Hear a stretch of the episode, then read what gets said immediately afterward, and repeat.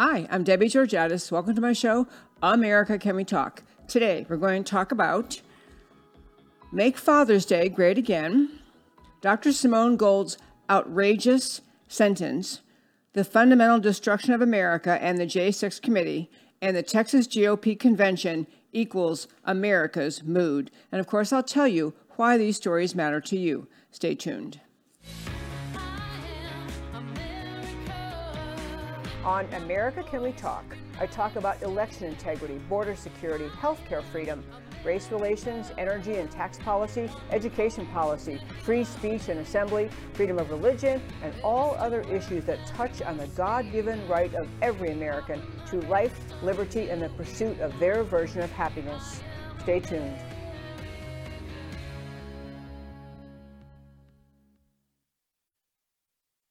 Can we talk into today's first five?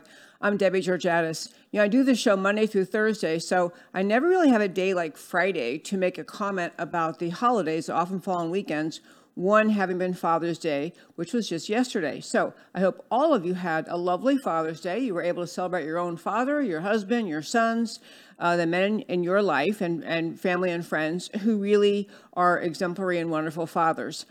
I wanted to say something about fatherhood in America, and I know that many, many people talk about this issue, and is not what I'm about to say is not news, but we have a massive decline in America of intact family units, a massive decline of homes in a percentage of homes in which people, young people, grow up with a dad in the home. And I'll just very quick statistics in 2014. Uh, for one example, and that's not even obviously that recent, but you know the the percentage of kids growing up in homes where there's a dad uh, continues to decline. But 2014 data showed over 40% of babies were born out of wedlock. And uh, the unfortunately for that, uh, for the African American community, 70%, 70% of babies, uh, black babies, are born in a home with no family, with no father. Um, and overall, for women under the age of 30 bearing children, over 65% were born to women who were not married. And I, what has been so amazing is the left's ability, as they do with every other issue, the left's ability to contort that just undeniable truth that children do best growing up in a home with a mother and father actually loving them, teaching them, caring for them, paying attention the left has managed to contort any discussion about that into an accusation that somehow you are intolerant, you are old-fashioned, you know, something, you know, something about out of the old days and the Puritans who are just were so uh, absurd and ridiculous, and and try to assert that this is just modern life that we've kind of outgrown the need for intact family units. You can go all the way Hillary Clinton. You know, it takes a village. Let's all come together and raise children together. This whole mindset of the left to not acknowledge, to never acknowledge the value of a dad in the home for children and, and the, the benefit to children as they grow up, it is part of the left's ongoing destruction of America. And it is not because people who push fatherhood and celebrate fatherhood are not doing that to become kind of the moral uh, judges of all people, to mock or ridicule. It's because it's best for children. Very quick numbers is to share with you the consequences of our society's abandonment of the idea of an intact family unit with a mom and a dad. 90% and these are these are just astonishing and true numbers. And by the way what i'm reading from you can read on our website americacanwetalk.org if you go to americacanwetalk.org on that website under the home page under shows drop down list of links it will show you the uh, link to this article from which i'm getting this data. 90% 90 90% of all homeless and runaways come from fatherless homes just stop and think about that. What other factor is there, is there a parallel of that kind except for fatherlessness? 90% of all homeless and runaways come from fatherless homes. 85% of youth in prison. 85% of youth in prison come from fatherless homes.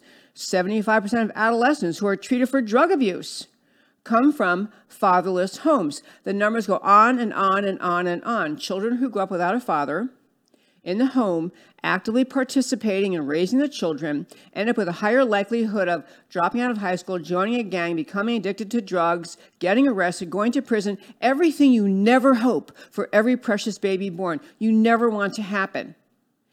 And I want to wrap up the first five by saying this this idea of fatherhood and, and an intact family unit is about as old as time.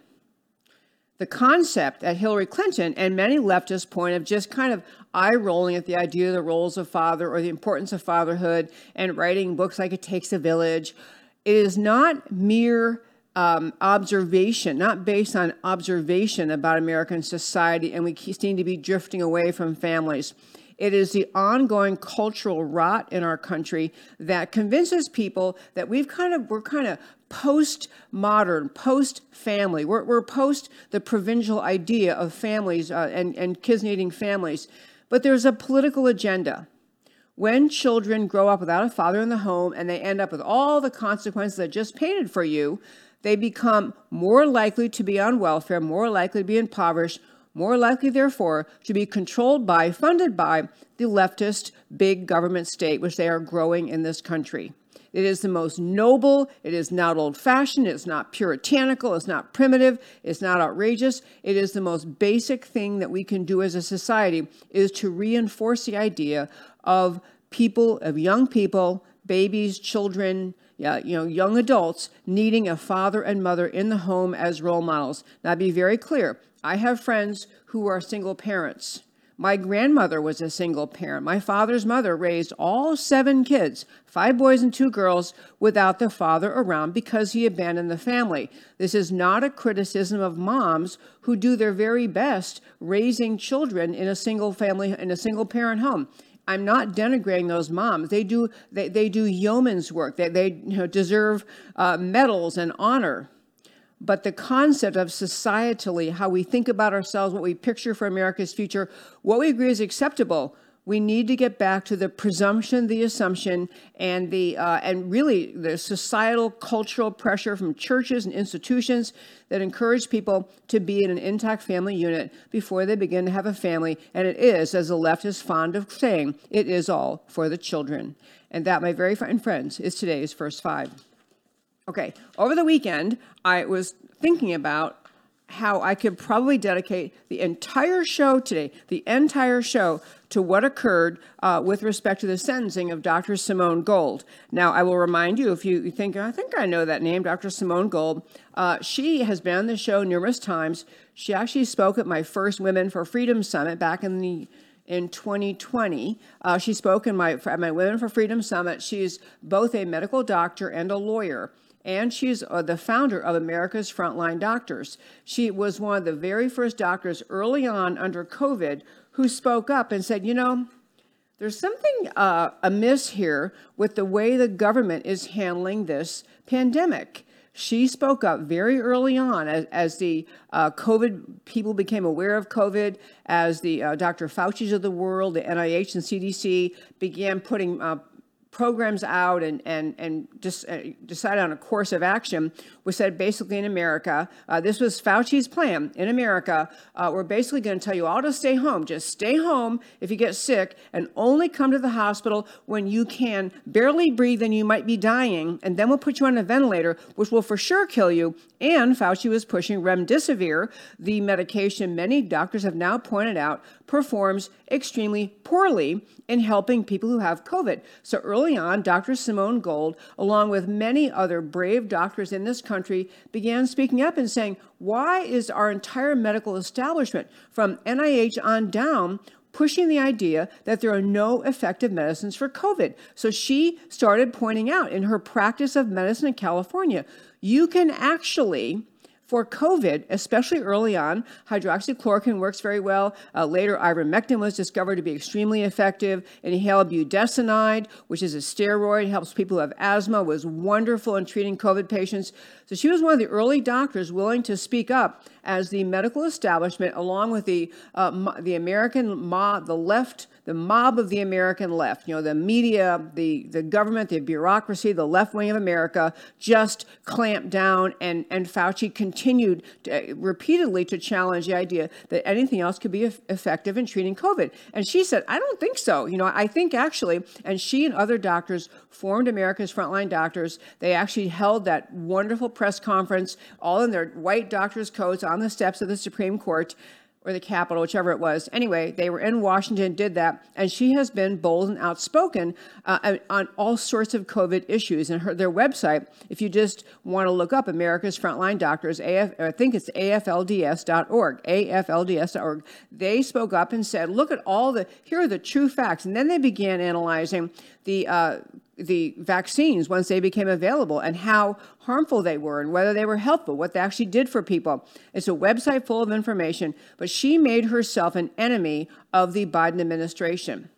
She made herself an enemy of the Biden administration because she kept speaking up uh, fearlessly about the idea that we have in our country um, a bizarre, odd, unnecessary, and dangerous reaction to COVID. So she speaks up, she says this. Well, she also went to Washington on January 6, 2021. And at that day, this was the day in Washington where the um, United States Congress was holding the constitutionally required you know, meeting in Congress with uh, presided over by then Vice President Pence, you know, members of the House and Senate all gathered together, and their job was they were supposed to assess the um, and really just confirm that there's a dispute about how much discretion they have, but confirm uh, the Electoral College vote uh, from November of 2020. And so on that day, as President Trump is speaking across town, she, Simone Gold, have been offered the opportunity to speak too, again, on her issue, which is about healthcare freedom. She's all about the idea of healthcare freedom. As I say, she's a doctor and a lawyer. So she is there, and um, and they didn't get to give, she didn't get, get to give the speech that she was supposed to give that day, got cut off early. She walked with the whole crowd in Washington on January 6, 2021, walks from the area where Trump was over to the Capitol, and as, as she recounts, and no one is refuting, she entered the Capitol because the Capitol Police were holding the doors open. Understand that the doors in the Capitol could not be opened from the outside. They they are gigantically heavy. I can't remember the. I mean, they weigh like tons of, of pounds. They're hugely heavy on purpose. And the only way they could be open was with a code which had to have been put in by the Capitol Police. So they let people in. She enters the Capitol. She decides when she's in the rotunda, the Capitol, to give the speech that she was going to give had she had her opportunity back over where the Trump rally was. So she gives her speech, basically about healthcare freedom. And she's on camera, she's not trying to hide, and she just enters the rotunda, gives her speech, and turns around and leaves. That's what she did on January 6, 2021. So a few weeks later, a few weeks later, uh, she's back home in California, and uh, authorities now I'm not sure it was the FBI or the local police uh, uh, carried out the warrant, but they literally broke down her front door in the middle of the night. Twelve officers armed with machine guns break down her door, something you think you would say for you know an actual criminal, and arrested her, put her in handcuffs, arrested her. She spent two days in jail, and she became one of the many people charged in connection with the events of January 6, 2021.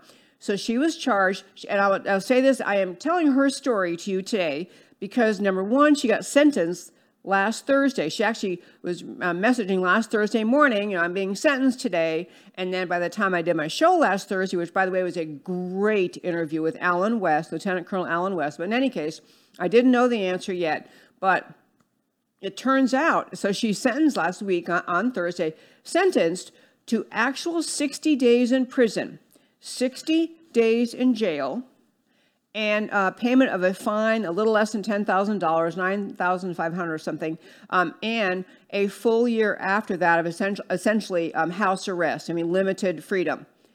Okay, I want you to sit back and think about this. We're going to talk about this for, for quite a while today because I could be telling this story about a whole bunch of other people who were January 6 defendants. They uh, and a whole bunch of other people who did committed no violence, broke nothing, threatened no one, harmed no one, and actually entered the Capitol because the Capitol Police opened the doors and left when she was told to leave.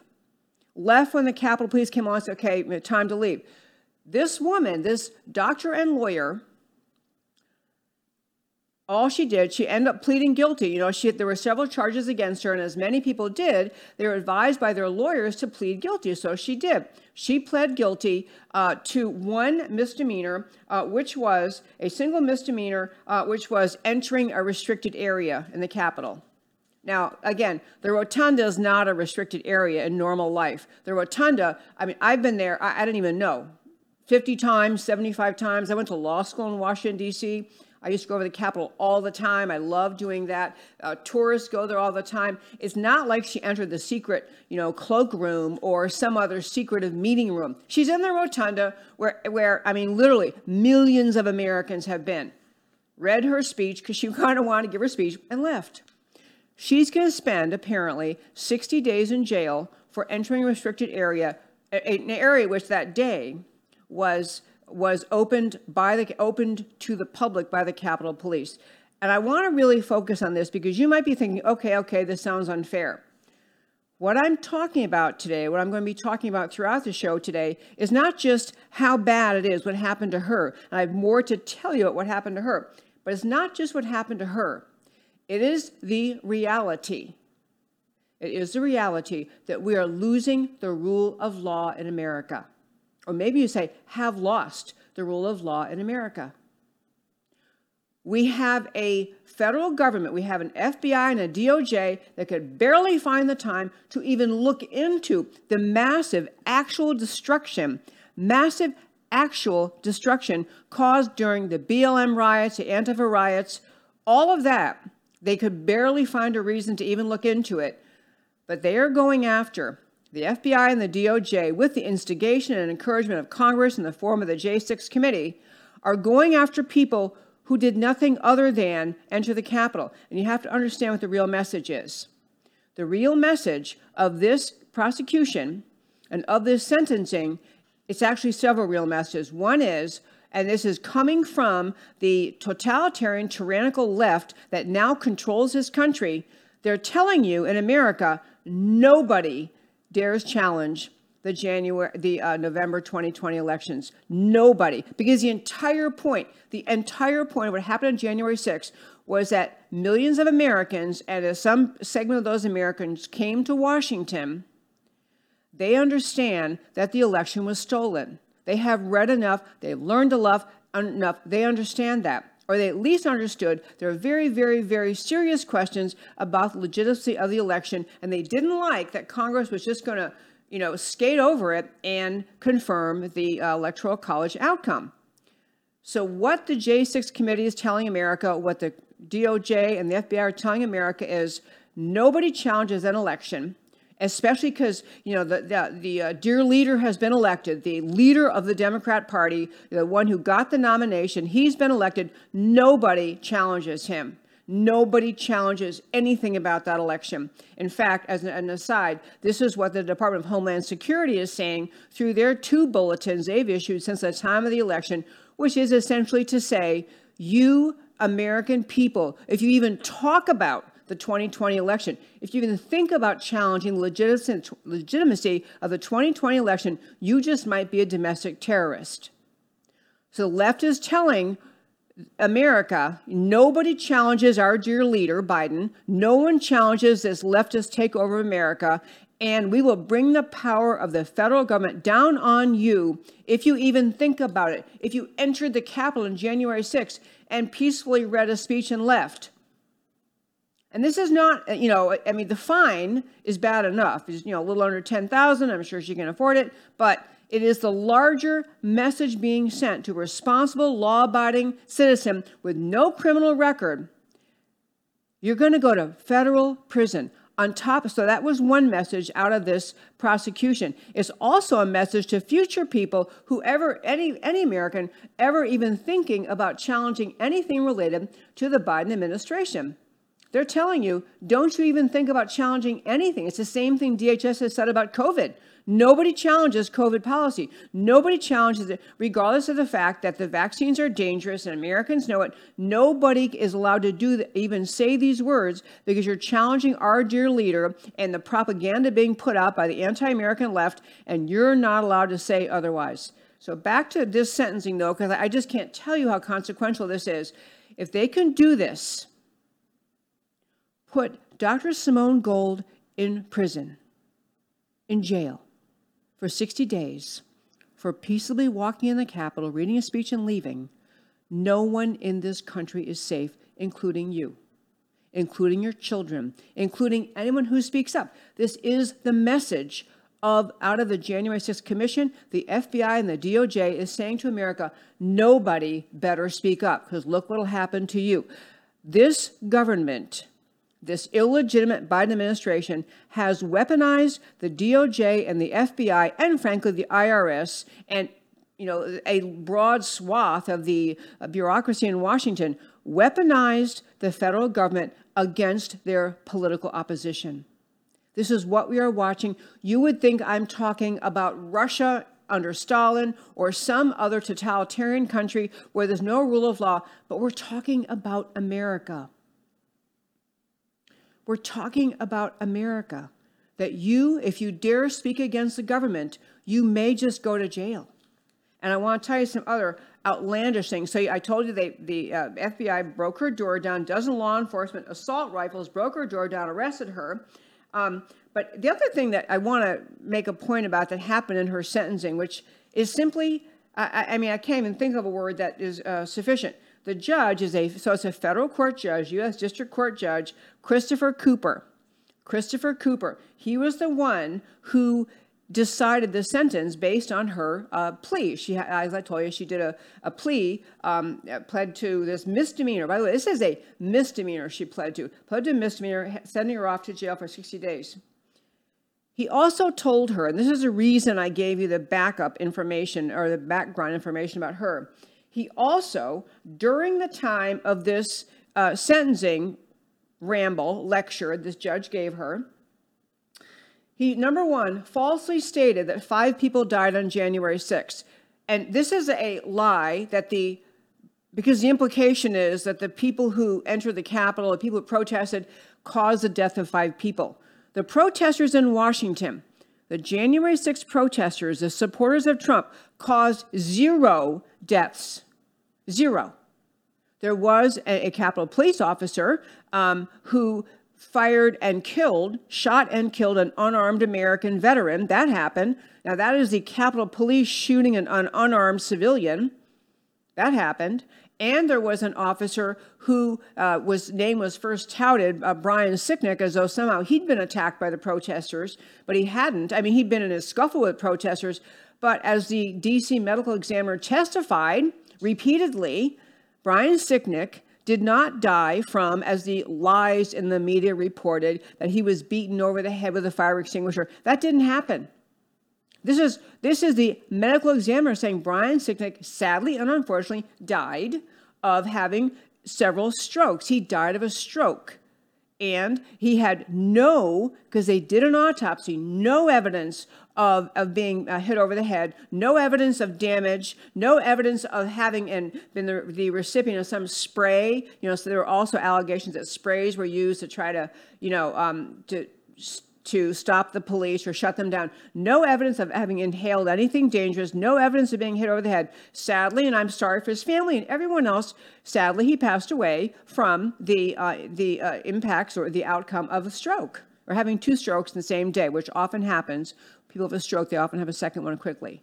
So I could go on with the rest of the desk, but understand this. I don't know if this judge is actually so ignorant and he just reads headlines and doesn't even pay attention, or he actually knows he's lying, but the implication in the sentencing hearing by Judge Christopher Cooper in sentencing Dr. Simone Gold was it was the idea that these protesters killed five people. They died that day. Yeah, there were people that who were trampled. I believe there was one person trampled, and another person was to the according to the story the eyewitnesses were there beaten to death by the capitol police in the tunnel trying to get into the capitol but go back let me go back to simone gold so um, he also um, he rejected in the sentencing hearing uh, that her uh, exercise of her um, advocacy and her First Right Amendment, First Amendment rights had no relevance. Um, and he uh, he uh, says this is not a political persecution.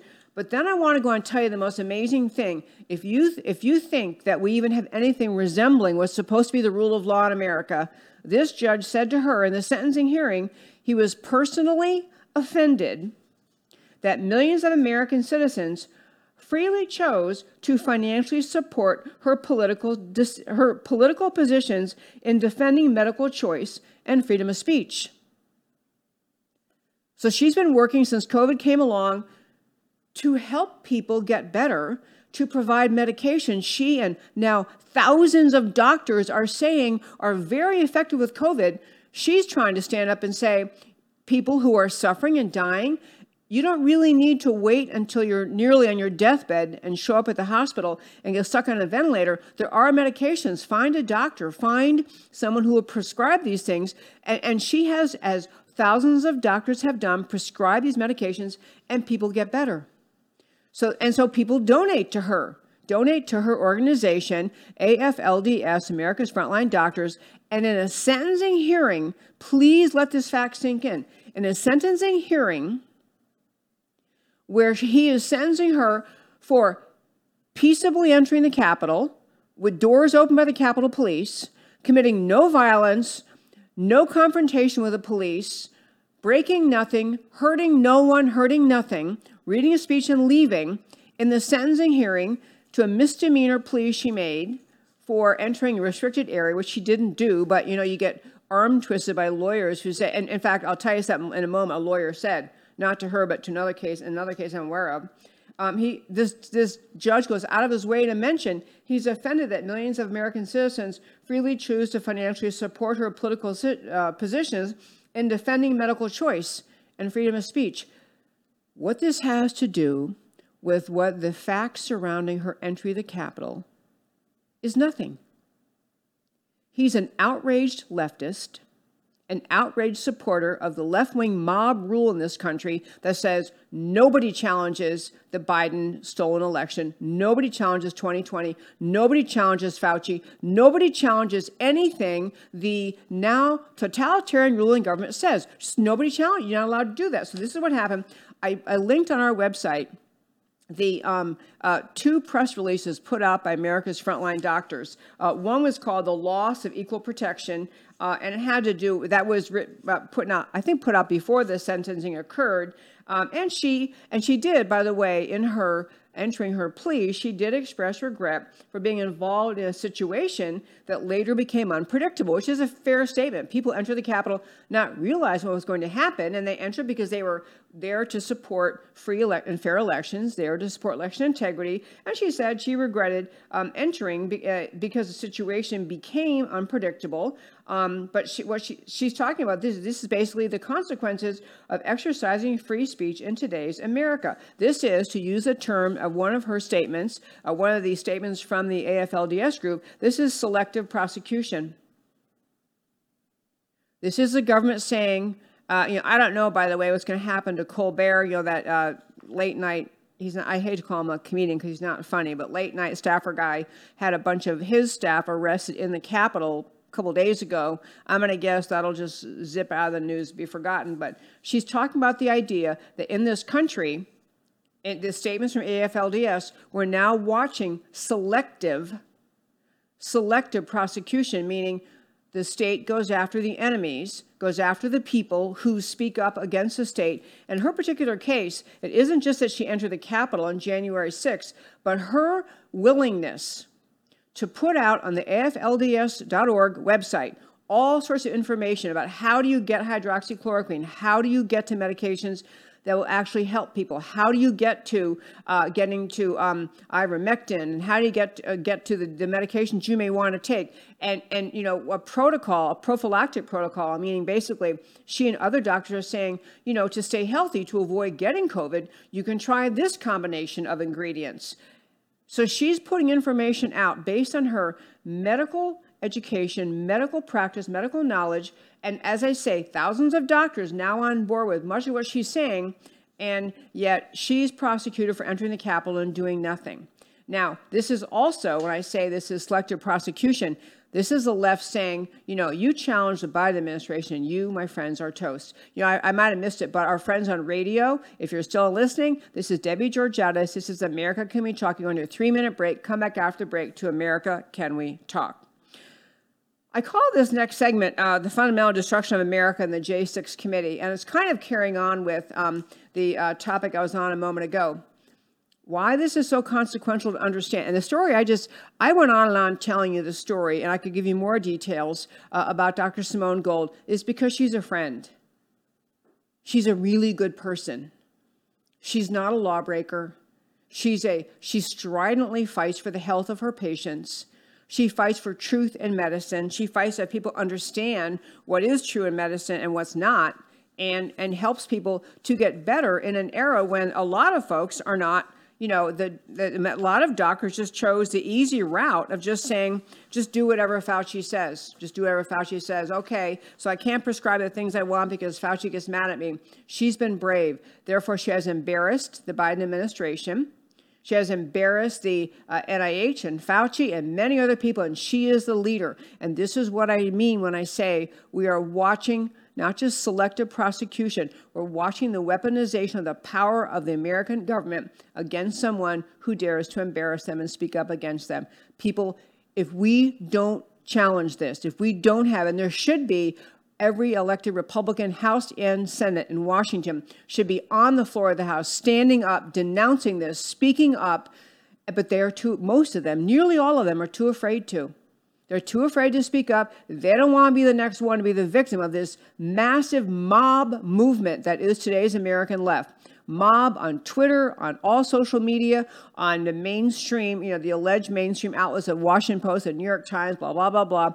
All the left wing media outlets all of social media, all of the power in Washington is all on the same side of the leftist mob now taking down America. That's what's happening. And there are very, very few people brave enough in Washington to speak up and say, you know what?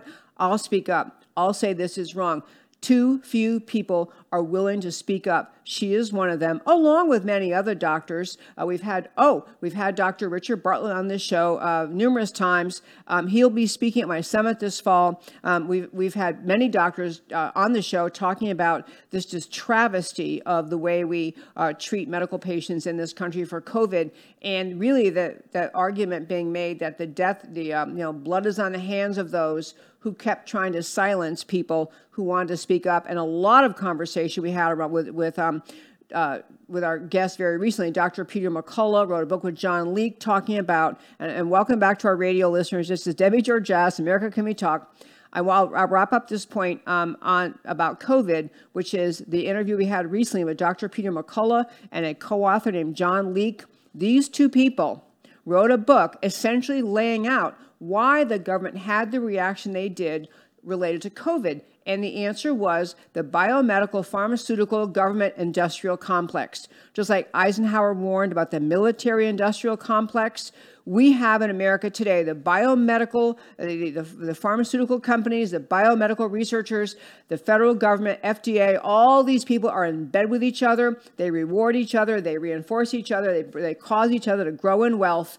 And the people left out of that, the people who suffer from that cabal, are the American people who can't get truth out of the medical community. But I call this segment, and I want to uh, really try to run through some examples of what I mean. I, I, I call this segment this idea that uh, the fundamental destruction of America and the J6 committee. We've been talking about what the January 6th committee is doing in terms of just trying to criminalize and, and grotesquely examining, uh, expanding what they're investigating. They're investigating every single person who even, you know, cheered Trump on. Anyone who showed up at the Capitol, even if they didn't enter the Capitol, they have beaten down the door. They have literally, you know, smashed down the door of people who never even entered the Capitol that day. This is a witch hunt for everyone who supports Trump, everyone who, who challenges the 2020 elections, and expanding that, it is a message to the American people. Nobody challenges this leftist cabal that has now seized power in America. That is their message. But I want to tell you some other ways in which I'm saying the Biden administration, leaving aside entirely January 6th and election fraud, what the Biden administration is doing to America are only the things you would do if your mission was to take down America. My good friend Frank Gaffney regularly uses the expression, it's a wrecking operation against America. I'll just do one little uh, uh, piece of it. I'm going to run through some examples, but one has to do with inflation. And you might have, um, you know, noticed inflation's bad, gas prices are high, uh, and, and, you know, we're talking about an impending food shortage, which we're actually already starting to see in Texas. But back to this inflation thing. Over the weekend one of the uh, biden administration people and i'm sorry i did not write down their name but a biden official was on one of the weekend shows trying to talk about the idea that the inflation in this country that is out of control gas prices out of control is because of russia and the russia ukraine war. So mr i have by the way emilio here today my uh, producer yay yay. Emilio this is clip five it's an inflation chart. You can put that up Okay, leave that up for a second, please. I want to just talk about this. So bear in mind what the message is of the uh, Biden team is that the reason inflation is so bad is because those mean Russians invaded Ukraine. The Russians are wrong to invade the Ukraine, or they have their reasons. But look at the chart. The blue that you're looking at on the bottom, President Biden takes office in January of 2021. And so you have you know, a little bit of inflation going up very little from February 20 to January 21. Okay, so the next, the, the yellow, um, uh, where the yellow starts, the first yellow square, kind of in the middle, says American Rescue Plan signed into law. That was March 11, 2021. American Rescue Plan is part of the, as is everything else that had the January 6th committee, everything else going after people like Simone Gold and January 6th defendants. The American Rescue Plan is part of this takedown of America, takedown of the economy of America, make Americans helpless, weak, and reliant by spending mountains of money we don't have, printing money, therefore driving up inflation. So that happens on March 11, 2021. Look all of the yellow line going up and up and up and up and up and up from March 11, 2021 until you see the top left yellow square says Russian invasion of Ukraine, which happened on February 24th, 2022. Point being, Liar, liar, pants on fire. Inflation is not happening because of Russia's invasion of the Ukraine. It's happening directly as a result of Biden administration policies. They are spending money we don't have, printing money as though it's a monopoly game, and therefore, because they print so much money, it devalues the value of each dollar, meaning you need more dollars to buy one thing. Okay, next example of what I want to say this Biden administration wrecking, um, op- wrecking operation against the people of America. Um, there is a uh, the the stuff on energy. I, I just we talked about. I think I did a fairly lengthy segment last week about this, but when you're the Biden administration and and day one you come in, you shut down uh, pipelines. And, and since that time, all the policies that have oozed out of this slimy operation is the Biden administration have been designed to shut down American production of our own energy resources shut down the production of energy of America's energy resources. This is a Biden administration commitment, effort, endeavor. And it is, they always can excuse it by saying, well, but climate change, what about climate change? We have to fix climate change. And so, because they can say the word climate change over and over, they justify all of this robbing of America of the blessings of our own natural resources. And so, you therefore have, of course, gas prices getting high, causing people to be unable to travel, and especially younger people with lower income just getting started can't afford to drive to work can't afford to drive, have to either change jobs or change where they live because gas costs too much to go to work. Even, you know, I, I, mentioned previously we took a week off because my husband and I moved out of the city into the countryside. And so we have now, we're getting anyone to come to the house to make a repair, they're adding on a gas uh, you know, surcharge. They started to come out in the country out there where you live, a gas surcharge. Didn't happen before, it has to happen now because what Biden has done to gas prices. And so there, his answer, of course, is, well, don't worry, we'll import oil from Venezuela. The communist enemy of America. Well, not it's not the enemy of the American left, but you know, communism was clearly an enemy of America. Venezuela is going to produce oil in the same way we produce oil, and probably less efficiently and not as environmentally consciously. But so somehow we can't produce energy in America. We can go buy it from Venezuela. The Biden administration is trying to make the American economy get weak. They're trying to weaken the American people. And by the way, another example, I talk about the Biden administration, we are watching a slow rolling Marx, Marxist takeover of America. One solution the Biden team offered was well, you know, since gas prices are getting so high, we, the federal government, whose policies are driving gas prices up and driving inflation, we will issue to lower income Americans a credit they can use to purchase gas. So, this is the idea that if you're lower income American, and you need you can't afford gas, they'll send you money to buy your gas. And again, you know, for the economically illiterate, you know, the economic an economics kindergartner, and you could say, "Oh, great, great, they're going to don't worry, they've solved it. They're going to send me money." Or they're going to send me a credit to use to buy gas. But understand, the government is sending you a credit. So you can go to the gas station and say, hey, I get whatever it's going to be, six three, uh, free gallons, or I get you know half off. It's paid for by the American people, paid for by the taxpayer. It's not the government's money. You're just making your fellow citizens, or the Biden team is making their fellow citizens cough up the money to pay for your gas, and again, for them to collect money in order to pay for these things, they have to raise taxes, which causes people who are productive, who work, who want to have income and want to work, it causes them to not want to work. I mean, this is a, and, and what it also does, and this is so important understanding what the Biden administration is doing, they are striving, they're working as hard as they can to cultivate a growing dependency class. They're trying to have more and more Americans think of the government as a source of their housing, their food, their medical care, and now their transportation. You, they are cultivating what the communist dream is, which is a helpless citizenry who can't even function without the government. Wait for the government to send a new mailing out or a new program out or a new promise. Don't worry, we're not going to let you starve to death. So we're going to have, you know, we're going to have more food stamps and more subsidized housing and more uh, help with the gasoline. This is a government and is not, please understand, this is not an unintended consequence of the Biden administration. It is the plan. They want you to feel, they want more and more Americans dependent because the last thing the Marxists trying to take over this country can stand is an, a country filled with self reliant Americans who want to support themselves, want to take care of themselves, and they are, they are cultivating dependency and weakness on purpose. Please understand that. Another uh, adventure the Biden administration is on is just very important to understand. Um, and by the way, before I forget about January 6th, I meant to mention one other point. So one of the clowns uh, on the January 6th committee was on one of the talk shows over the weekend, and was and, and he's actually was a staffer, I believe, a previous staffer for Adam Kinzinger, who should not have an R by his name. He's just a lefty, but he keeps the R anyway.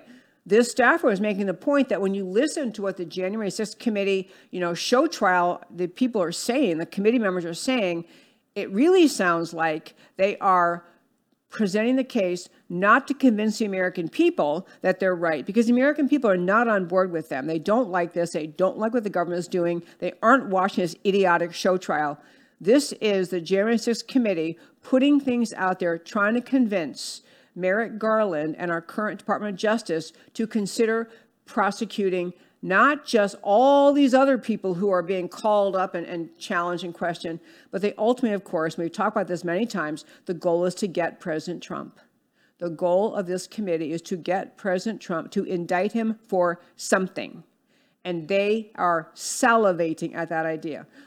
But okay, so back to this destruction of America thing. I just think the, I just I, I want to urge you to think of these things um, not as individual stories. You know, we have this story, then this story, but this is all part of the big anti-American leftist totalitarian mission to take down this country. So we have another whole avenue of approach. Uh, of destruction of America, weakening of America, has to do with the Democrats are, are trying to do legislatively to target the suburbs, as in not the city and not the countryside, but the suburbs where, you know, I mean, it's, you know, age old American dream story. You know, you, uh, people get married and have kids and they want to live in an area that is safe that has good schools it has a, a, you know a sense of community safety and, and a sense of community has police and fire and the you know the entities you need to keep your life safe and so suburbs are like a safe haven out of the violence of the inner city. And it's the American dream for everyone of every race, ethnicity, national origin, and skin color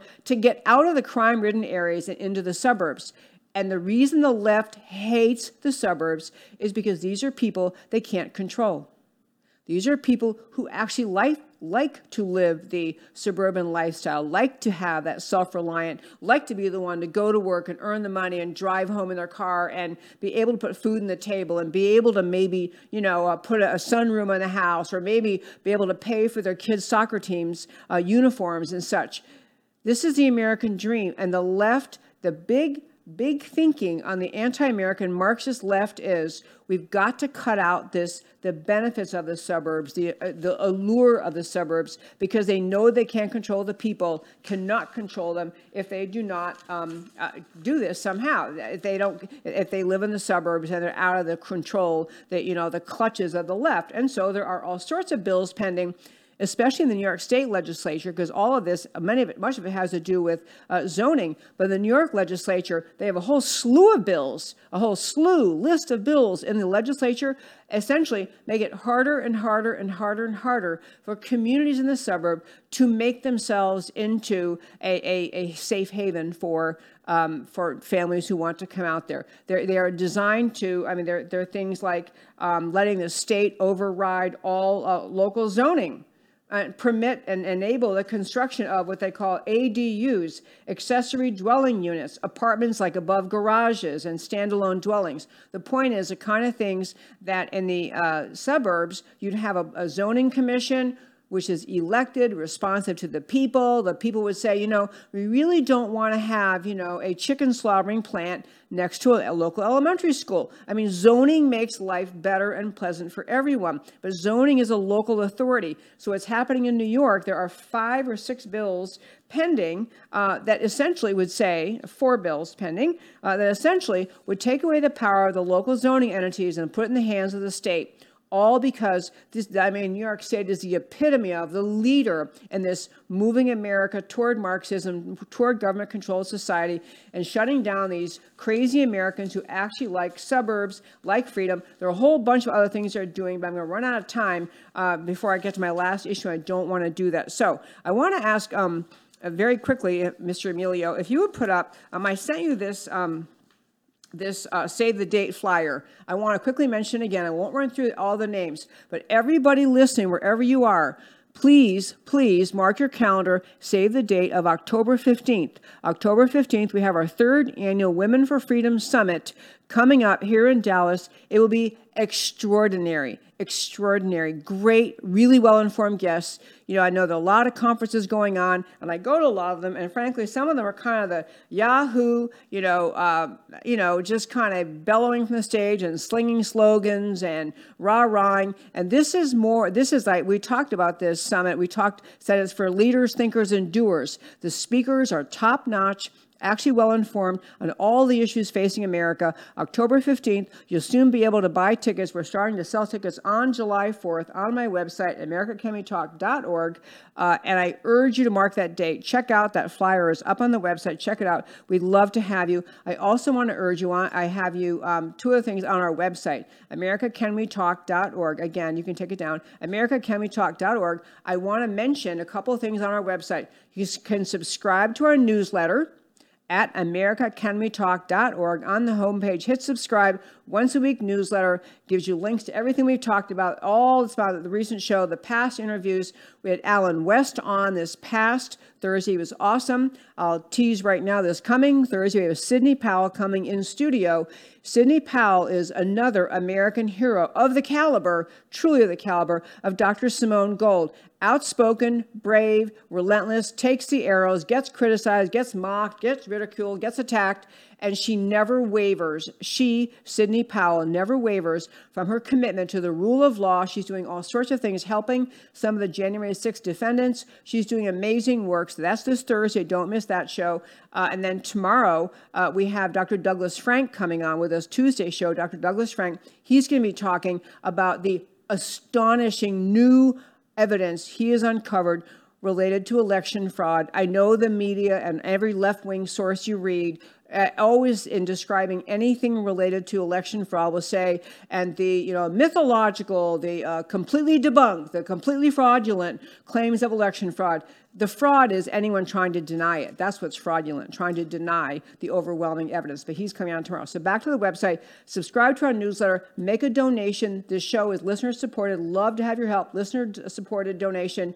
Uh, you can make a you hit the donate button. Please do that. You can also join America We Talk at, at that website, americacanwetalk.org. I mean, $50 a year. I, I I ask you to consider doing that because I do this show. I've done it since the year 2014 with no pay. It is always and only about saving America, and I could use your help. I would so appreciate your help. So, those are my quick things for today. Uh, last things I'm going to do today, I want to hit this last story, uh, and, and really, it's, I, I called it Texas GOP Convention equals America's mood. And I really, I, I think it's really kind of a great way to wrap up the show. So, every state has their own Republican convention and Democrat convention, and it's on their own state schedule. So this just happened to be in Texas this last week with the Texas Republican or Texas GOP convention. At the convention, among many things, they have they adopt our platform. Um, they they consider resolutions. They have speakers, and two things happened here at this um, at this uh, Texas GOP convention they're getting national attention. I want to uh, mention uh, both of them. One is that the convention itself passed a resolution by voice vote that said, it went through all of the various uh, election. The resolution says we believe the 2020 election violated Article 1 and 2 of the U.S. Constitution, that various secretaries of state illegally circumvented their state legislatures in conducting their elections in multiple ways, including by allowing ballots to be received after November 3rd, 2020. They went on to say there was substantial election fraud in cities that helped Biden, and the conclusion was we this is the Texas GOP, Texas Republican Party. We reject the certified results of the 2020 presidential election, and we hold that acting President Joseph Robinette Biden Jr was not legitimately elected by the people of the United States. And you may think, oh, big deal, that's Texas. It is a big deal. The people who go as, as delegates to conventions like this, these are, the, these are the activists who actually read, they stay informed. They're not the once a year, you know, go in and vote and then don't pay any attention. These are the serious, serious thinkers who read and follow things. And they, and I just, I'm telling you, because I get more people after speeches and other things asking me, but what are we going to do about it? What are we going to do? This this is a good step to at least have on record in America that the GOP in Texas passed a resolution saying Biden was not legitimately elected in 2020. I think it's a huge thing. The other thing that happened was uh, in Texas, as every state does, we have two U.S. senators. Uh, one is our Senator Ted Cruz. He's, you know, rock star. Uh, the other senator from Texas is Senator John Cornyn. And John Cornyn um, has been, uh, you know, he got first elected to the Senate in 2002, and so he's and he just got reelected last year, so he's just starting another six-year term in the U.S. Senate. And he was a speaker at the convention. You know, he's invited to speak, and um, the uh, convention people didn't like it too well. So I'm going to start with uh, he. Essentially he got booed, and I want to play at least clip one. If you can pay, play that, please. In November.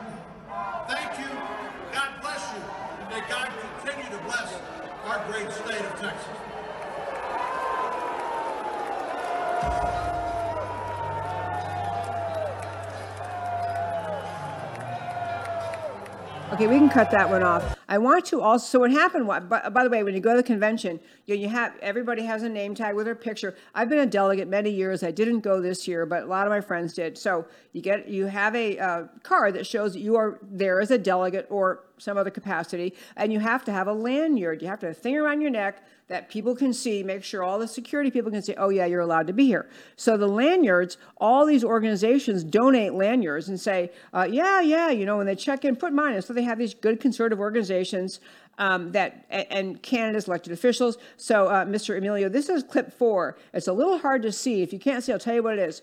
What happened, and I have a good friend who went to the convention who called me and said, Tell me this. Everyone who went in to check in, if they were handed a lanyard, you know, the thing around your neck, it was red, it said Senator John Cornyn, nobody wanted to wear John Cornyn. Nobody. And, and so they ended up, there were jokes people put all over Facebook, a big pile of unused uh, lanyards. People wouldn't accept them or they just threw them in the trash even if, they, even had to go buy a lanyard, they weren't willing to wear his name. And I also want to hit, there's another clip. Uh, this is uh, clip two on Cornyn speaking there. Let's turn it up a little bit.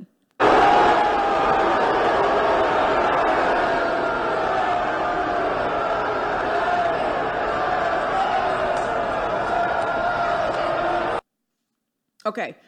The reason why I don't mean exactly to pick on John Cornyn, although I kind of do he's a good example of the kind of politician that if America had two parties that were on the American playing field, like we had, you know, traditional Republicans and Democrats who maybe like slightly higher taxes or like unions better, but they were on the American playing field. They believed in free markets and freedom and the Constitution and the Bill of Rights and private property ownership and capitalism. If the Democrat Party was that, maybe it wouldn't matter that the Republican has some people like John Cornyn. John Cornyn is a traditional Republican, or to be more clear at this point, he's simply uh, the term RINO. Uh, you know, it's in the dictionary. His face is right there. Republican in name only. He never, ever, ever, ever fights for the real issues. Now, as I say, back in the day when you know our country was sane, maybe you wouldn't care. So you have a few milk toast, never fight, never want to, you know, make a fuss senators like Cornyn. But he is the leader. He is among the leaders of the U.S. senators in the Republican Party who are participating in this bill to shut down Second Amendment rights. And I, I got to tell you, what you saw there, I don't normally like anyone being booed on stage. I think that's rude. I think at you know, speeches and college campuses, let a speaker speak. If you don't like them, get a different speaker. But you shouldn't normally boo. I think it's pretty bad. But this is the American people saying they have, this is the conservatives of Texas saying to Cornyn, We have no way to make you listen. You never listen. Don't negotiate with the left at this time on the Second Amendment. It was completely humili- humiliating for him. I'm hoping he took the message back to Washington, uh, to McConnell and others, and said, You know what? This gun control thing is not going to fly. Getting booed was a message to American people. For radio listeners, we're going off. This is Debbie Georgatos, America Can We Talk. Come back tomorrow. For everybody else, I close out this show every day by telling you why the stories we talked about today matter to you. So, we started our show today on the subject of Make Father's Day Great Again. Father's Day is an emanation of American character and American common sense, aka America's Judeo Christian values. We value fathers. Data abounds as to the overwhelming negative impact of fatherless homes. 90% of homeless and runaways are, are father, from fatherless homes. 85% of youth in prison, 75% of adolescents treated for drug abuse, 75% of rapists are from fatherless homes. It matters what the left is doing in destroying the American family.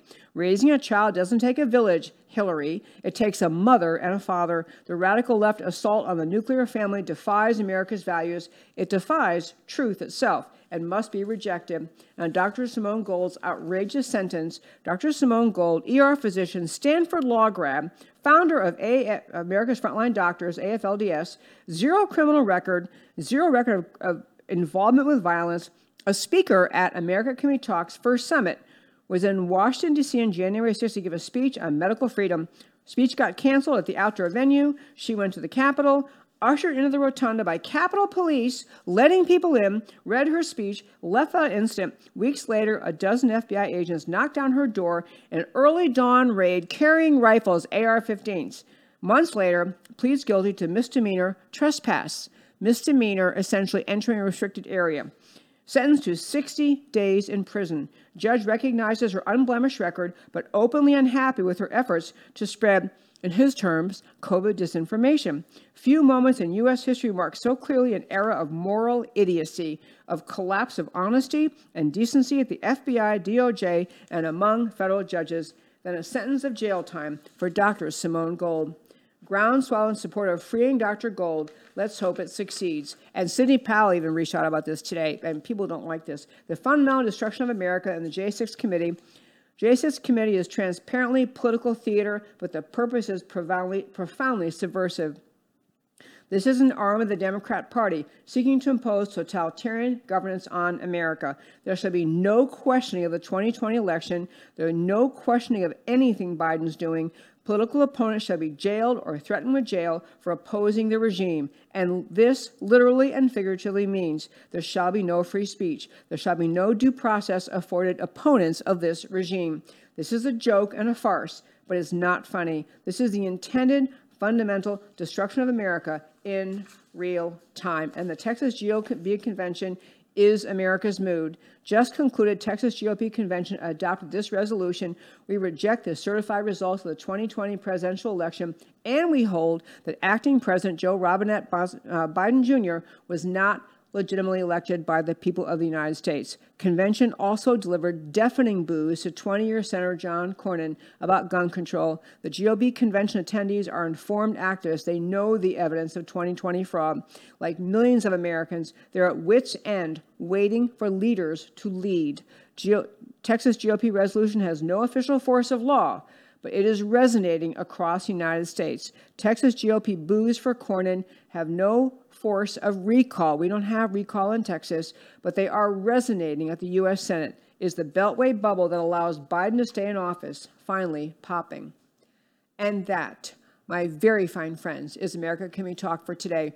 Remember, tune in tomorrow for Dr. Douglas Frank on this, amazing evidence he's developed related to uh, election fraud. And on Thursday, tune in for Sidney Powell and her latest. You will love hearing from her. But most of all, tune in every day, Monday through Thursday at 3 p.m. Central Time to America Can We Talk, where I always talk truth about America because America matters. And I'll talk to you next time.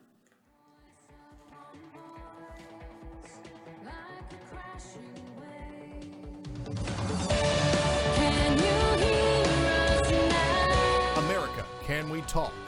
Truth about America.